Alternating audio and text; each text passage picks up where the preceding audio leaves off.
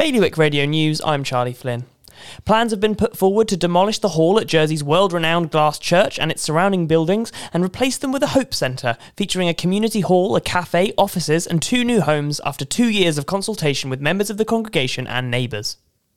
It has been revealed that the Bailiwick of Guernsey was consulted on an early version of the controversial illegal migration bill, the UK government proposal Prime Minister Rishi Sunak is trying to push through Parliament. In Jersey, the driver of a van who knocked a 14 year old boy off his bicycle at a junction in St Martin in March 2020 has failed in her bid to halt criminal proceedings against her. And finally, the states of Guernsey have revealed that the type of data that would enable them to identify the island's gender pay gap is not currently being collected, but plans are in place to start doing this in 2024.